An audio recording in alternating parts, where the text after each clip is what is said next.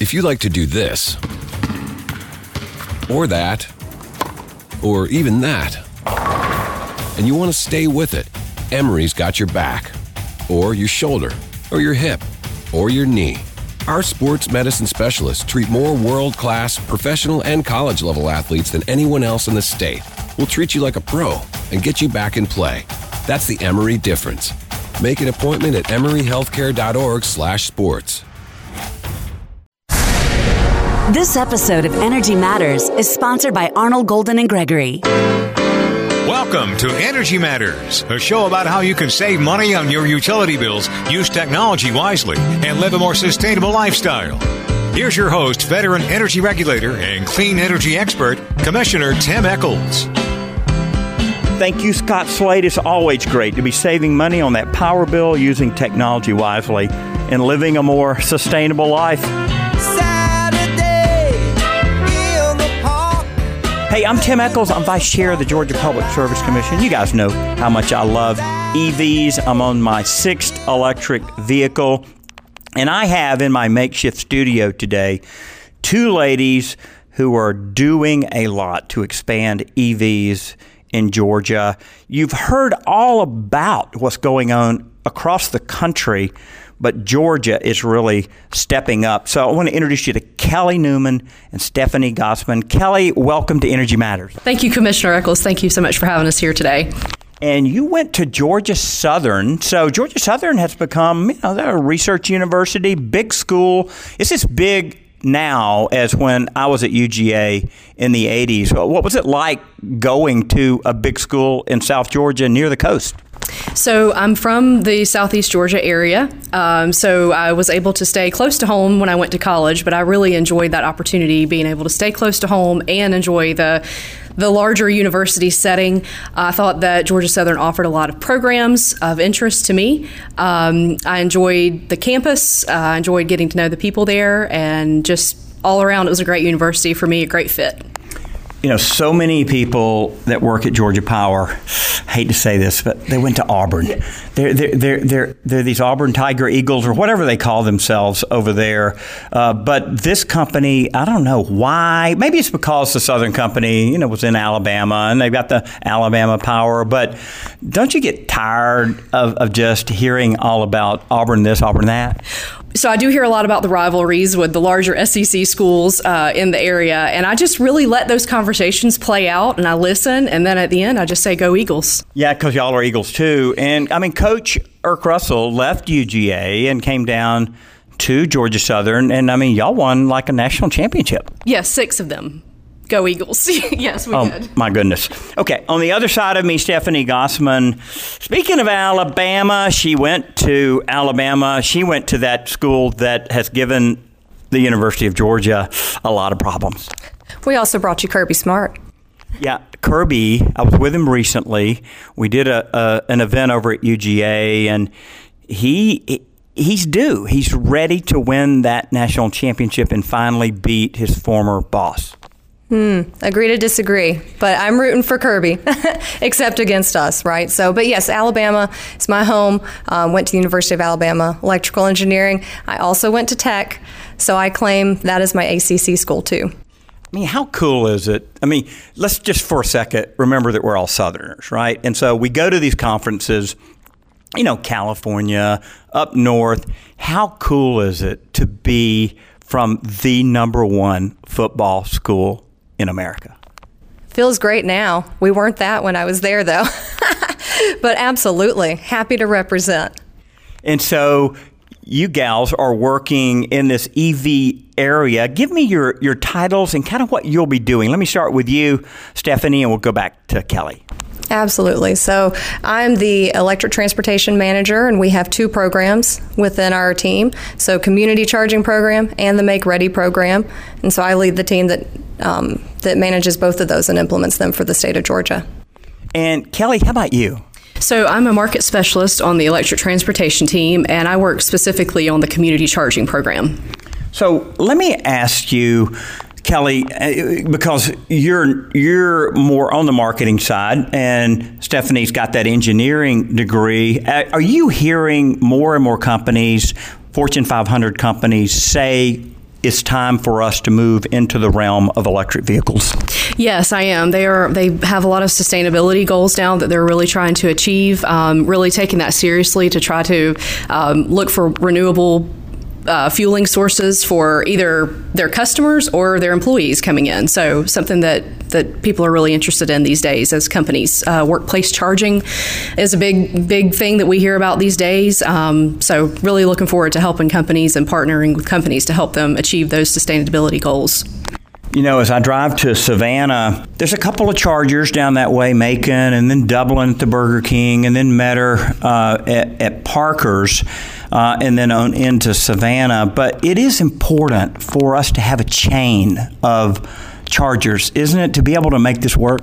Yes, it is. And that's what we are really working to do with the community charger program is to build that critical infrastructure to make that EV adoption available, um, to make people feel comfortable switching to an EV, um, knowing that they have chargers, they have ways to charge in public when they're on the go, not just at home.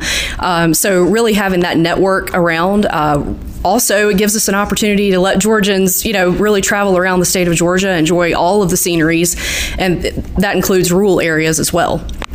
Stephanie, as you think about companies that are using vehicles that run for hours upon hours, you think about delivery vans, you think about uh, you know commercial trucks. Um, these are these aren't just a commuter vehicle that you go 45 minutes and it sets all day. These are vehicles that are using a lot of energy. They would normally have a lot of greenhouse gas exhaust. And here are companies trying to make this switch, and your Make Ready program is really an effort to be able to help them to be able to do it in the uh, I guess with as little pain as possible because there's if you if you if you take a, a lot of chargers to one location like at the pivot facility that I just left that is a lot of energy I don't think people realize how much power we're talking about Absolutely. I, I, think it goes across different customer segments, different industries. One I think we're really excited about so far is the impact for refrigerated trucking. So that's that's where we see a lot. I mean, in terms of the carbon footprint reduction, a lot of opportunity. Um, that's just one industry, one example, but absolutely more vehicles coming on the road that'll be electric. The Make Ready program has a great opportunity to support them, whatever their needs, whatever the vehicle type. We just have to get them here, right? That's right, we do. And, and having a program for them that can save them money. Uh, it's just great. And the, the thing I love about the Make Ready program is that the utility does part of it and the company does part of it. So both parties have some investment, right? Yes, we, we do the infrastructure behind the meter, everything on the utility side, but then everything up until the charging equipment. And that's so the company the customer can choose whatever equipment is best for them. And it could be a mixture, right? It's not just one size fits all. So they can really make the decision that's best for them, whether it's for business operations, for their employees, for public charging opportunities, for their customers. We can find a way to make it work for them. Kelli, as you talk with companies about the opportunity for the Make Ready, uh, do you find that that there are a lot of novices out there that they've heard about cars? Maybe they've seen a Tesla, maybe they have an employee that has a couple of Nissan Leafs, but are you finding that the education process needs to be fairly thorough? It does. Um, we've gotten a lot of new interest. Um, we do have EV drivers out there who are really pushing it within their own companies. If they're already an EV driver, they want to see those charging opportunities at the workplace. Um, and then we have those that are not EV drivers yet who are in an education mode, um, who are educating themselves on what technology do they want, which one, you know, what technology works best for their business, which one works best for their home. Um, so a lot of there's there's a there's a variety of learning going on here. Lots of uh, levels of learning right now. So it's really it's exciting to see everybody you know wanting to know more. Um, you know, wanting to look at those news articles. You know, figure out what car is coming out next, and just just a lot of interest that's been in the workplace uh, industry lately. Stephanie, we're talking education here now for a second. You've been an EV driver for, for some time. Do you find that your personal anecdotal experience as an EV driver helps you as you try to explain the difference between the cars and the chargers and the make ready and the opportunities and why this and why not that? How important is your personal experience? It's very important. And I tell you, I've been reminded a lot lately, just in some conversations where I, I start from a different point because I have that foundation, but I'm reminded time and time again that that foundation is not there for everybody. And so there's some very basic questions, opportunities for education, as Kelli was mentioning, a lot of interest there. And as more vehicles come out, more technologies become available, I think the, the questions continue to grow and we have a greater opportunity to, to find something that fits everybody's needs you know, I'm I'm driving. I have a couple of EVs right now. I've got the the the Nissan Leaf, an older Leaf that my wife drives, and her duty cycle. Excuse using that term to my listeners. Uh, that, that's kind of how we think of these things, uh, you know, commercially. But her duty cycle is driving 12 miles to one grandbaby and driving 15 miles to the other grandbaby, and she's grandbaby crazy. And we're helping our kids with some child care not to mention just getting to know my grandkids, which I absolutely love. So she's driving the Leaf. I'm driving the 2017 Volt. And the Chevy Volt, for the you, you that haven't seen it, they're not making it anymore, but I have a 2017. I have 80,000 miles on it now. I've put 50,000 miles on this car in the last year. So I absolutely am driving all over the state of Georgia, but that Volt, I don't ever have to worry about charging along the way. I charge at one end or I charge at the other, or like now, even as we're doing this radio interview, I'm plugged in outside. So I'm getting my miles, and the next place I go, I'll look for a charger, I'll plug in. But Stephanie, that's kind of how EV people do that. And when we come back, I, I want to talk more about you know how EV drivers think and, what we need to do in, in corporate America to kind of get corporate America and fleet managers and everything ready for this. So stick around. I've got Kelli Newman. I've got Stephanie Gossman with Georgia Power. We're going to talk more about EVs and maybe you're ready for the first EV. So we'll be right back. I'm Tim Echols. You're listening to Energy Matters. Energy Matters would like to thank Gas South for its support of the show. Gas South has a no deposit policy and offers some of the lowest per therm rates in the state. Use the promo code MATTERS for a special deal. Gas South, the difference is good. Gas South believes in the difference we can all make, like the difference in putting people first and showing that you care. For us, our difference is saving people money with our best rates and no deposit, and the difference we make in our community by taking care of our friends and neighbors and giving back 5% of our profits to help children in need. Learn more about what makes us different at gassouth.com. Gas South. The difference is good.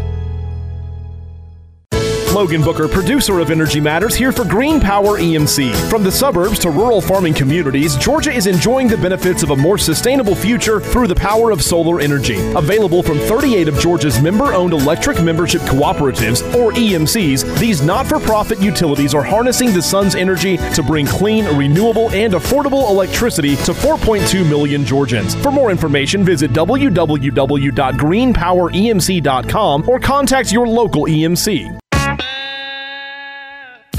This episode of Energy Matters is sponsored by Arnall Golden and Gregory, an AmLaw 200 law firm with 180 attorneys in Atlanta and Washington, D.C. They take a business sensibility approach when advising clients. They provide industry knowledge, attention to detail, transparency, and value to help businesses and individuals achieve their definition of success. AGG subscribes to the belief not if, but how. We thank John Gornall and all the attorneys and staff at AGG for sponsoring our show. Hey, Tim Echols back on Energy Matters with Kelli and Stephanie in my makeshift studio. We're talking EVs. You guys know I love EVs. Uh, I'm on my sixth EV. I have a Volt and a, a Nissan Leaf. So, Stephanie, let's start with you. What EV what, has been your EV experience? How many of them have, have you had, and what, what are you driving now? So our journey, and I say ours, it's it's a family journey for us. It started about seven and a half years ago when we had our first Leaf here in Georgia because of the incentives, and so we we did have the Leaf then, and then we went on ahead and did the second one, and then from there we've had two Teslas. So we've got the Model X and the Model Three right now, but we've been EV only for five and a half years and learned a lot, but also found a way to integrate it into our regular routines. Having young kids we recognize we can get where we need to go now, but that wasn't always the case. So let me ask you uh, the gender of your children. Do you have any boys? Two boys. You know, I've got I've got three boys and four girls, and my girls love these electric cars. Um, my boys, on the other hand, uh, they kind of mock me, uh, and they mock the cars. And uh, I I go to the racetrack a lot, two of my sons involved in auto racing, and it's like, Dad, we would never come here if it was an electric car uh, race. And I mean, Kelli, you know, obviously you're dealing with men, you're dealing with women. Um, have you ever had anyone talk about the noise associated with a quiet electric car? Um, I have. Uh, I've I've had people that are surprised how quiet they are. Um, they want to know if they're even running. Um, but also, on the other hand, you have um, people who like to hear their vehicles. So when they don't hear the vehicle, um, they they maybe think it doesn't work as well as it should, or work as well as the truck that or car that makes noise that they have. Um, so I would say that. I mean, it's it's really interesting to see how some people like quiet vehicles, some people like louder vehicles. Well, electric, you're going to have a quiet one all the time. So um, you know, looking at looking at noise, you know, some people like it, some people don't, and um, it's a difference with electric vehicles. So. Hey, if you're just joining us, I'm talking to Kelli Newman. You just heard her voice, and Stephanie Gossman. They were Georgia Power. They work with the Electric Transportation Department. The Porsche Taycan, uh, and and by the way, uh, you may say Porsche, but if you go to Porsche North America and you listen to the Germans say it, they say it with two syllables. So let's just say it Porsche, the way the Germans say it. But the Taycan, their latest ele- fully electric vehicle, we had one of these out at the EV Corral at the Petit Le Mans. I can't speak French, but the Petit Le Mans at Road Atlanta.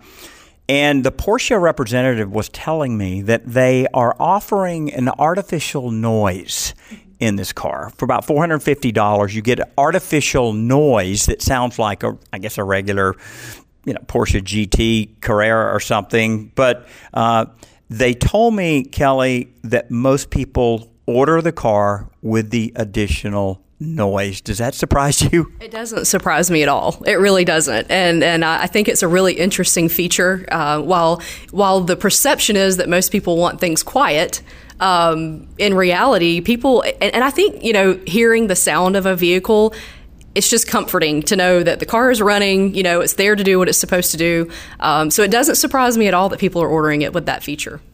I know Harley Davidson is making an electric motorcycle, and I was down at Jekyll Island. I go Jekyll a lot; it's my favorite island and I was walking to the old amphitheater that's no longer in service. It's kind of in the middle of the island, and I ran into this Harley Davidson guy, this old guy, and we just started talking about Jekyll and whatnot. And I wound up doing an interview with him. His name's Fred, and we had him on the show. But Fred was saying that for him, it is therapeutic to get on this loud motorcycle he called it wind therapy. And and so he just said I can never drive an electric. I just have to have the noise. Uh, I mean, Stephanie, as you think about this objection, we hear about range anxiety, we hear about you know this and that, but noise. I mean, that seems kind of a, a funny objection to an electric car. Agreed. I. I have never really thought about that personally um, in terms of just driving an EV, right? I, but I can tell you what I can do is I can beat you off the line. I don't care what your car sounds like or doesn't sound like. And hopefully your sons, I don't know if you've challenged them to a race, but that's the reality for me. And I, I look at that. If I can think it, I can do it. And I love the responsiveness of the EVs. I want to talk, Kelli, just a second about what Stephanie's talking about, about the responsiveness, because – in Georgia, we had a tax credit. Stephanie mentioned it. It was a $5,000 state tax credit. You could take it on a lease or a purchase. I took two of them, just like she did. it, it, it did make that car almost free, and that was part of the Republicans, uh, I guess, object objections to this.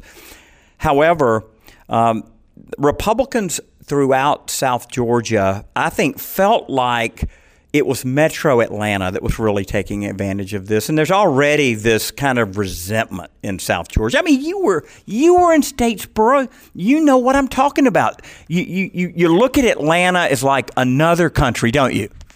A little. It's a it's it's a lot different though. I mean, there, there's a lot going on in Atlanta that's not going on in Statesboro, and a lot going on in Statesboro that's not going on in Atlanta. So Okay, you're being too nice. But okay, we'll we'll just we'll just we'll just let let it let it go. But let me ask you this since you're a marketing person. How cool will it be when South Georgia guys and by the way, the difference between a North Georgia home and a South Georgia home is that in North Georgia you have a basketball goal in the driveway. In South Georgia you have a boat in every driveway. So that's that's the main difference if you if you travel uh, and, and see it. But how cool will it be when my South Georgia buddies start buying an F 150 Lightning that has true four wheel drive, motor on every wheel, that'll outrun a Corvette, that they can plug all of their construction equipment to, and by the way, we can plug our house into it when we have an outage. That is going to be a game changer, Kelli, and I think that will usher in a new tax credit. It will be when I think Republicans embrace it. The F 150 Lightning, in my opinion, is the key to an overall attitude change in Georgia. Am I crazy? No, I think you're exactly right. I mean, we have electric cars now. We've got the SUVs on the horizon, some already out.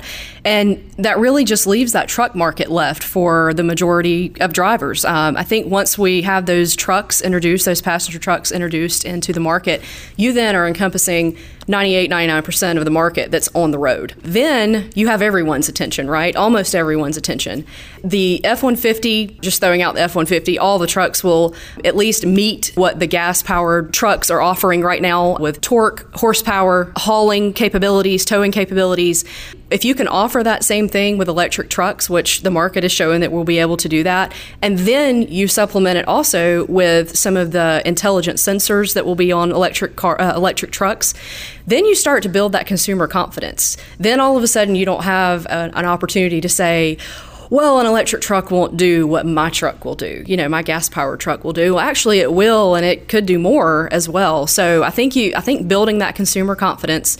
Um, demonstrating the capabilities because I see a lot of trucks where I live, you know, and they all make a lot of noise. a lot of them do. So obviously we need that noise that Porsche is thinking of to be offered with the trucks as well. But just really thinking you're rounding out that market, bringing on the trucks. I think it's a new way to really change that EV market um, adoption in a positive way. So, Stephanie, let's hop over the Chattahoochee River and go over to Alabama, um, where you're from. Um, is this going to be the same dynamic in Alabama that that South Georgia guys that drive trucks, the Alabama guys, do you see them adopting an F one fifty Lightning and being excited about that down the road?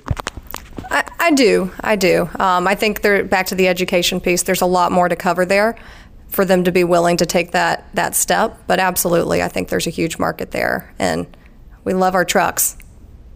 Yeah, the F one fifty you know, and think about this from a marketing perspective, Kelli, that battery is going to be made in my home county of Jackson County at the SK Innovation Plant. What might the impact of a Georgia made battery in an electric car, which you think about it, it's not the engine of the car, but it's certainly an important part of the powertrain. What kind of good feeling might a Georgia grown battery have, huh? Yeah, I mean, people like local. Um, they they want to support local businesses um, when they see that uh, a, a, product is being built in their hometown, in their home state. I believe, I think they believe in it. Um, they know that it's quality work. Um, they know that it's a quality product. And uh, I think it really gives a, another positive look at some of these electric truck batteries. Where can folks find out about the Georgia Power electric transportation programs. Uh, I know it's on your website. Tell us where they can find it. So it would be georgiapower.com. Uh, there's a couple of different ways you can go directly to georgiapower.com slash make ready. That will take you to the Make Ready program. Um, and then just our georgiapower.com website. And you can see there through residential or business, it will take you to our electric transportation page and give you more information about community charging program, Make Ready program. We also have some educational opportunities in the on the website as well uh, some calculators where you could really plug in your mileage, you know, where your commute, um, kind of see your savings, that type of thing. So we really tried to make it a one stop shop for uh, a great education piece for consumers, as well as how to start implementing electric uh, technologies within their business and home play and home. When we come back, we're going to talk about what's going to be what, what's going to be like in 10 years? What's the impact of this battery plant that i mentioned? We're going to talk about the possibility maybe that the power company one day might even sell evs who knows? I mean they're selling a lot of other things in their marketplace. We're going to talk about the grid and whether the grid can handle the ev growth and a lot of other fun stuff. I've got kelli here i've got stephanie. We're having a great time. Stick around. We'll be right back Tim Echols of Energy Matters here for Solar Sun World. No doubt you've seen solar panels popping up all over the state. If you want the precision of German engineering when it comes to solar, Solar Sun World is for you. Gerd and all the folks at Solar Sun World understand the complexities of solar and how to make it work for you. From tax credits to inverters to accelerated depreciation, they'll advise you on the best path forward. And Solar Sun World now offers power purchase agreements. Find them at solarsunworld.com. solarsunworld.com. Hey, this is Tim Echols. We talk all the time on Energy Matters about buying a used EV instead of a new one. Let someone else pay the depreciation. BMW Auto Sales, one of our show sponsors, can fix you up. Go to their website at ev-hybrid.com to see the ever-changing inventory. BMW has every brand, every type of EV, and they'll even let you test drive it for three days, show you how to charge it and drive it for maximum performance. That's ev-hybrid.com. ev-hybrid.com. Reducing pollution from the transportation industry is an important goal, and few alternative vehicle fuels offer the distinct advantages of compressed natural gas. I myself drive an F 150 CNG pickup.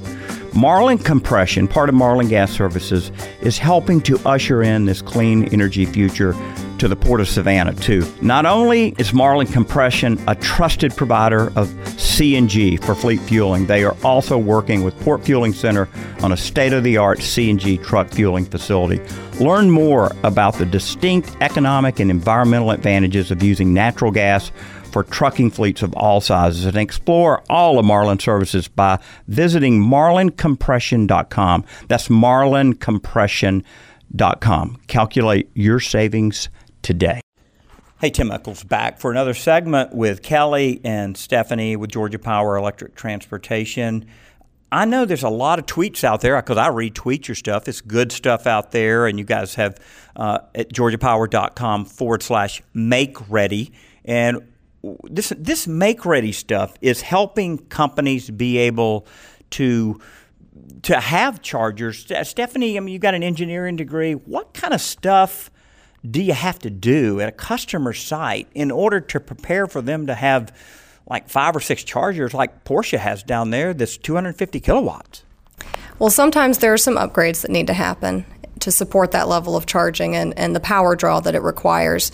But that that's one of our core competencies as the utility as an energy service provider. We can work with the design. We work with the team to implement a design, construct it, and then we'll maintain it. You know, as we think about the crisis that Texas had over the winter, um, we think about California, and sometimes I'll see the mayor uh, or the governor's tweets out there, and they'll be asking people to turn power off at three o'clock in a summer afternoon. And I'm, I'm going, good grief, if I were doing that, I'd probably lose my job here. Uh, I mean, the grid has got to be prepared for this growth that y'all are talking about. And it doesn't seem like California's ready. I don't think they're offering like the, the special EV time of use rate that Georgia Power's been doing for five years and some of the other things. I mean, what's What are y'all doing to get ready for a 1% growth per year or maybe more in EVs, Stephanie? Yeah, no, that, that's a really good point. I mean, the time of use rate, how do we plan for these? And we do have processes internally where we're continuously looking at the opportunity in terms of load growth no matter what it is. So that's that's part of our regular process. I would say the 1% i've seen that number as well from EPRI is what i think you're referencing. And so that that is a typical growth that we see and expect. So again fits within our processes. But in addition to that what we're doing we're participating in industry conversations industry studies. We have a couple of white papers recently that georgia power's participated in with NREL and with Sandia National Labs to look at residential as well as fleet large truck electrification and what that impact might be to the grid. Kelli, uh, this time of use rate, and to our audience, I've got Kelli Newman and Stephanie Gossman here from Georgia Power Electric Transportation. Time of use rate is a different way of buying electricity, and it and it I think it's very attractive to geeky people like me who want to save, who want to save money, who really want to, to, to kind of monitor how they're how they're using energy. Are you finding that more and more people are paying attention? Are they are they looking at data? Do they want more information from kind of from a, a customer standpoint? Yes, I would say that our EV drivers are particularly interested in this uh, time of use rate that we have.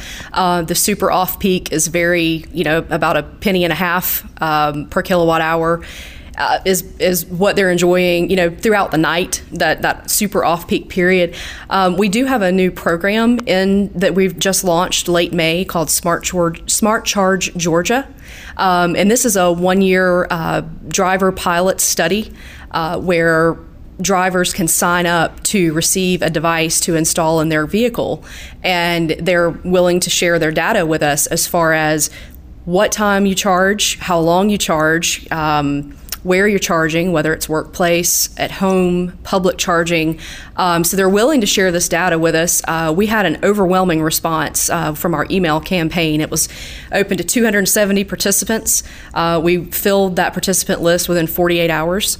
Uh, so strong interest from the EV community on that. Um, there is an incentive for these drivers of up to $110 if they participate in the program for a year. And we're really thinking that these a- analytics that we'll be getting from these drivers will really, really help us understand grid impacts in the future, grid impacts to our existing stru- uh, infrastructure, um, and then also, you know, what drivers like, what do they not like, you know, how can we best tailor our programs to fit those EV drivers? I speak at a lot of places, um, almost every day, some someplace different. And one of the things that I tell people is that electric vehicles charged in the middle of the night, providing greater grid efficiency, puts downward pressure on rates. And so as we scale up electric vehicles, if we can incentivize customers to charge during that overnight hour, is actually helpful, isn't it? It absolutely is. I mean, the grid, the way things run at night right now, there's there's a loss in terms of efficiency because there's not as much demand. I mean, it's a, a supply and demand type of ongoing real time management requirement. And if the supply and demand get out of whack, you have to make some changes. And that's where some of the inefficiencies can come. And it can be more efficient if we add some load at night to help balance that out. So I find that from a marketing standpoint, Kelli, that people have a hard time grasping this. That they, you know, most people have never been to a power plant. They just get a bill, and you know they've grown very used to reliable power here in Georgia. We're not Australia. We're not California. You know, we're we're we're not Texas, and so uh, they're used to reliability, and they count on reliability. So when you start asking them to change their energy usage habits, it's I think sometimes even an uncomfortable thing. So, as you explain these rates and things to people, what how, how do you explain it to people and help them to understand kind of how the grid works? So, I always start with um, the energy efficiency uh, perspective. You know, we have we've talked about energy efficiency for years now, whether it's you know appliances, you know whatever you're using in your home, light uh, light bulbs, and people are used to that. People have understood what are understanding what energy efficiency is now. They know conserving electricity is important. They can see it on their power bill when their power bill is lower. Um, so when you start talking about it from the utility side of it, uh, we're just as interested in energy efficiency as well. So I think the the the knowledge, the foundation of knowledge that people have gained over the past 20 years with energy efficiency, as that has grown, that that education awareness has grown, I think people are better are understanding uh, more of the utility side of it too, and seeing the utilities try to be more energy efficient and how electricity is used. So we're tailoring programs to where energy is used at certain time or incentivized at certain times of the day, at certain times of the night. So I think people are more inclined to help tailor that energy load, um, you know, based on their based on their needs and they see that it's not that big of a swing in what they're needing to use their power or you know maybe maybe change the mindset of when you do when you wash clothes or dry clothes um, or when you're charging your electric vehicle and i think us having this foundation of, of education now for electric vehicles, people want to know when is the best time I can charge this. And I'm not just looking at it for me, but from the utility side too. You know, what what helps everyone in this? You know, we're all in this together, who you know how does this help each other best? Stephanie we've talked about on the radio show before that reliability is kind of the the foundation of the pyramid. If you want to look at a utility and your logo is a pyramid. So if you want to look at the bottom level of that as reliability and you you know, utilities have to get that right because the other value added services that you might provide, we've been talking about one of them, that is counseling customers on electric vehicles, providing chargers in their home, providing chargers, you know, at a destination, providing chargers, you know, uh, in the venue as they travel. But that reliability is so important to have the trust and confidence of the customer so that they actually believe you about something else. And I know you guys have gotten JD Power Awards for, for being a trusted utility and reliability. I mean, I don't work at the company, obviously, but I regulate you all. But that's one of the things that I've really appreciated about Georgia Power is that commitment to getting you know the the main thing the main thing in reliability absolutely and that's one of our three main focuses right is safety reliability and affordability for our customers and it's not just in the day to day we all want our light switch to turn on but also in the storms how we respond when the lights go out yeah, I've gone to these quote man camps. Nothing against y'all, ladies, but it was mostly men there. These men camps uh, at, at, a storm. They've set up, you know, they've set up, you know, the the the portable toilets, the portable showers, the portable sleeping, the portable food service. They've got all the truck states there. I mean, it is no simple thing that when everybody else is leaving, here comes the power company trucks, and you guys are getting set up. And people, I think, would be really surprised at you know, how much effort is required, how much advanced planning and logistics in order to provide this uh, this resiliency in a storm. Yes, the the folks who respond in a storm, and I, I would say linemen, line women, but but it's all it's everyone who handles the logistics, who from everything with sleeping arrangements, the food, everything you just mentioned, getting us fuel and maintaining the vehicles. We've demonstrated that that we do have that reliability and in times where you know in, in a storm situation we are doing everything we can uh, pulling out all the stops trying to get that power back on. Uh, we know it's important to our customers. Um, that is our that is our our core you know is making sure that that, that power is on um, that it's reliable. And you know just just reinforcing that with customers as i'm talking to them about electric vehicles of you know i trust it and here's why you should trust it. You know it's it's a proven we, have we've, we've proven reliability here and um, and really take that as a very very very important thing that we that we work on day in and day out. When we come back one more segment with the ladies. We're going to talk about the future. I mean what's it going to look like in 10 years? How, how what kind of growth are we going to have with these EVs? Are homes going to be required to have EV chargers? Are businesses? Is this going to continue to be something that really makes a difference in our country? And why? So stick around. I'm Tim Echols. You're listening to Energy Matters. We'll be right back. Creative Solar USA is a Georgia based turnkey installer of innovative solar panel systems. With their NABCEP certified installers, they ensure you receive the highest quality solar energy system in the industry. They're proud to work with you before, during, and after the install, blending customer demand, system capability, and expertise to provide the best service possible. Contact them today at 770 485 7438 or creativesolarusa.com. Gas South believes in the difference we can all make, like the difference in putting people first and showing that you care. For us, our difference is saving people money with our best rates and no deposit, and the difference we make in our community by taking care of our friends and neighbors and giving back 5% of our profits to help children in need. Learn more about what makes us different at gassouth.com. Gas South. The difference is good.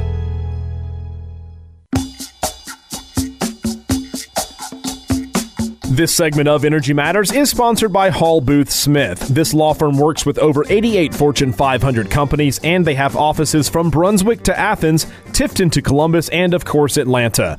We'd like to thank Hall Booth Smith for the great work they do with school boards, hospitals, cities, and counties all over our state. See more at hallboothsmith.com.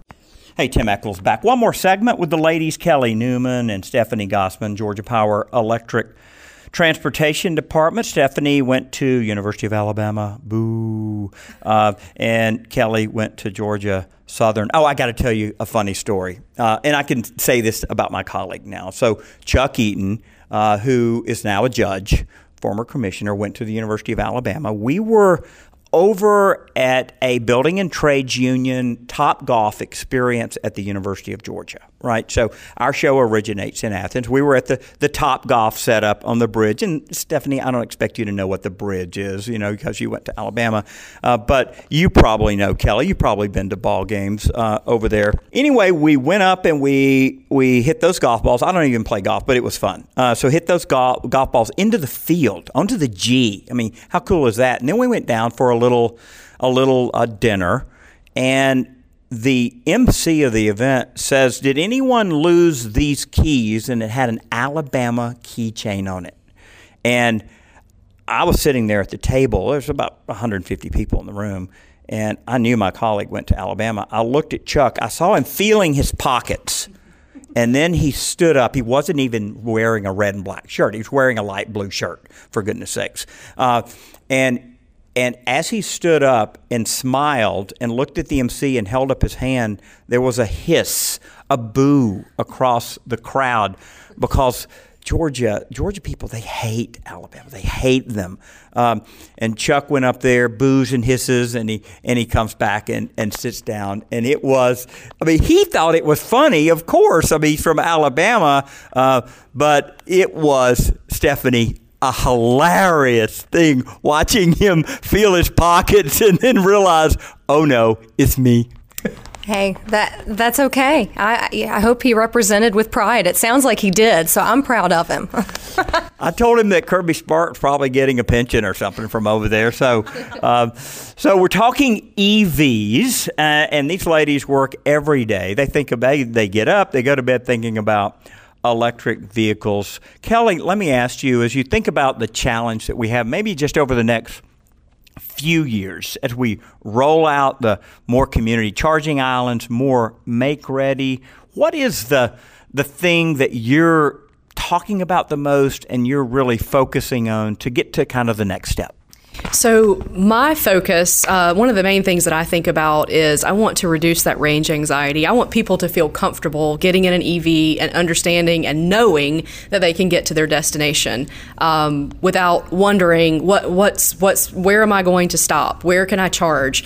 Our focus on community chargers, even in rural areas, is so important around the state of Georgia. We're looking to open up that travel across the state, looking at filling corridors all in the state of Georgia. Um, not only corridors, but maybe desert, you know, charging deserts throughout the state. Um, I know just coming into some of these rural areas, there's a lot of interest that's being piqued now, you know, and hey, well, what is this in my hometown now? Oh, it's a it's a DC fast charger. Well, what is that? Oh, well that that allows me to get an EV and be able to charge in public. And oh, well, where's the next one? Okay, well I can charge in this area as well.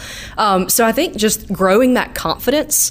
Um, I think us showing that we're very strategic and where we are placing the chargers, um, really trying to get as big of a network as we can, trying to touch as many Georgians as we can with these chargers and that availability. So, so growing the confidence and, and the understanding, the educational piece of it as well. So, Stephanie, same question. You work in a little bit different area, but what are the things that you're thinking about, that you're talking about every day? Kind of that, that next challenge that you see EVs having in the state of Georgia? In general, I'll just caption it with the barriers to adoption. I mean, Kelli covered it well in terms of range anxiety, people being able to use the EVs the way that they want, and that's in their personal lives and the business operations. What are those barriers, and how can we help them? And, a lot of that comes from conversations as we continue to have those educational opportunities, as these programs provide opportunities to talk and get get more knowledgeable, become more knowledgeable about what our customers need and how we can come alongside them. That's how we're learning. A lot of people may have seen the Georgia Power Marketplace advertising, maybe on a bill insert or maybe on their bill. Maybe they've gone there. Maybe they've bought uh, some LED bulbs for their home. Maybe they bought a Nest thermostat uh, or some of the other things on there. So this is a hypothetical question, right? So let's just fast forward 10 years. Let's say that EVs make up 25% of new car sales maybe maybe 10 years, maybe not.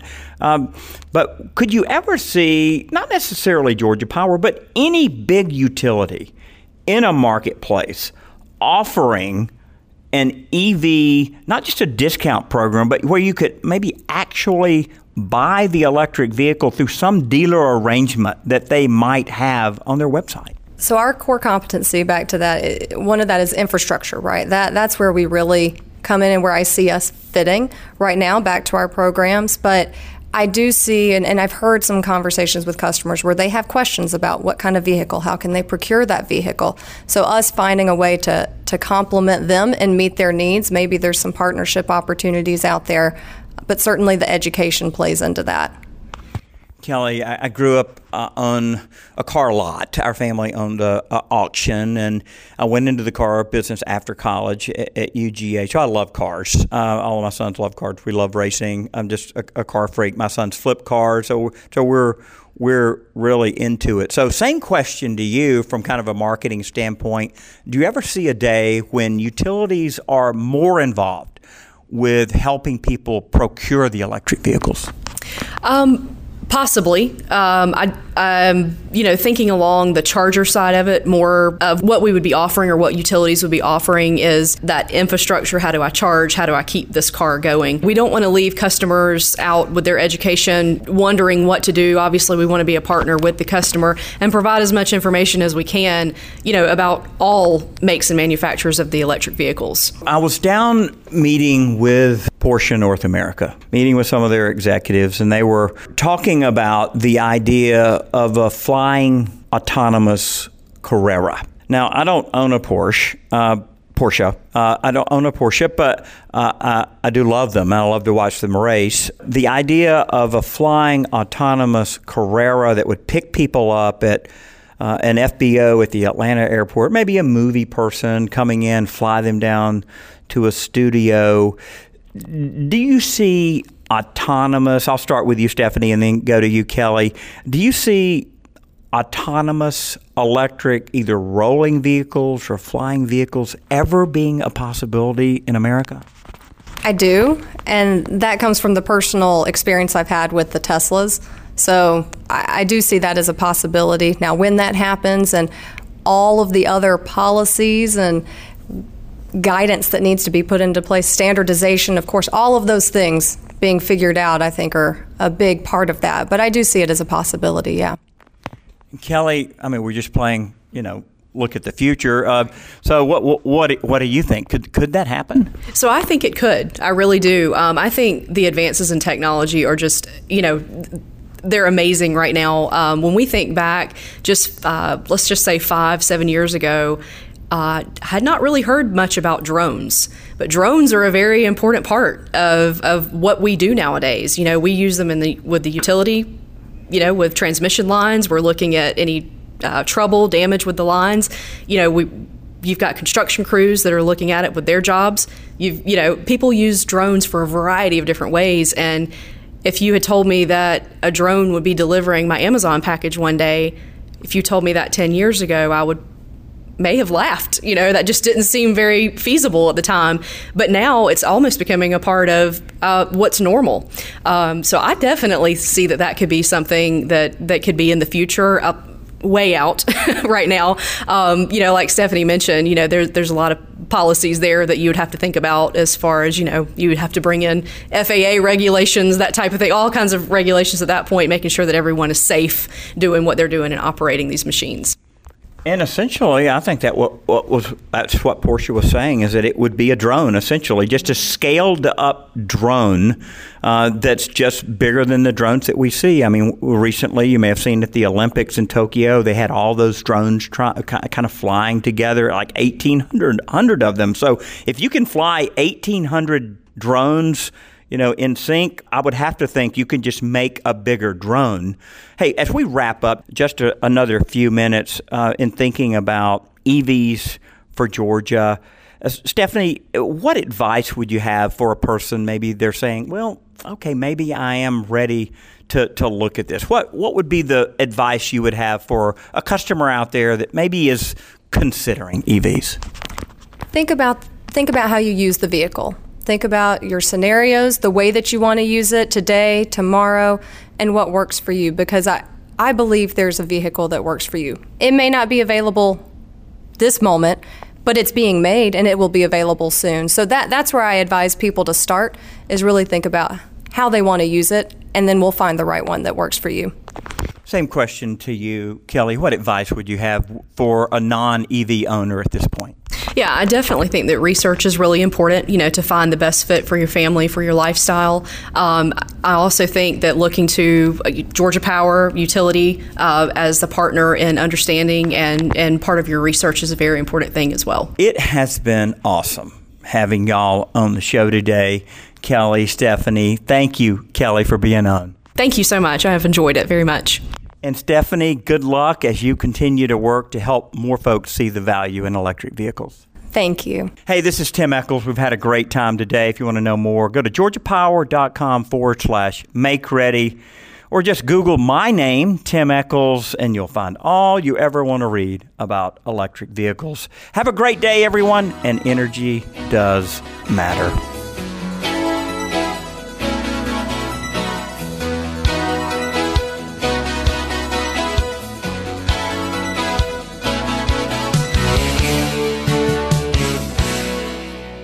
Everyone has tough times in their life. By checking the Project Share box at the bottom of your utility bill, you can make life a little easier for your neighbors. Your one, two, or five dollar checkoff is matched by the utility and then used by the Salvation Army to help folks having a tough time paying their energy bills. It's that easy. Join PSC Commissioner Tim Echols and many others by donating via your power bills this year. See more by clicking projectshareinfo.com. And thank you. The electric car revolution is coming, and the choices are growing. Gem cars are everywhere. You've seen these low speed electric vehicles on college campuses, downtown Atlanta streets, and resort islands like St. Simons and Jekyll. Gem cars are street legal, equipped with seatbelts, headlights, and a tag, and can operate on roads with speed limits of 35 miles per hour or less. If you want to know more about these electric cars and trucks, six passenger shuttles, mobile repair service, or full vehicle wraps, go to gemcarservice.com. That's G E M carservice.com com.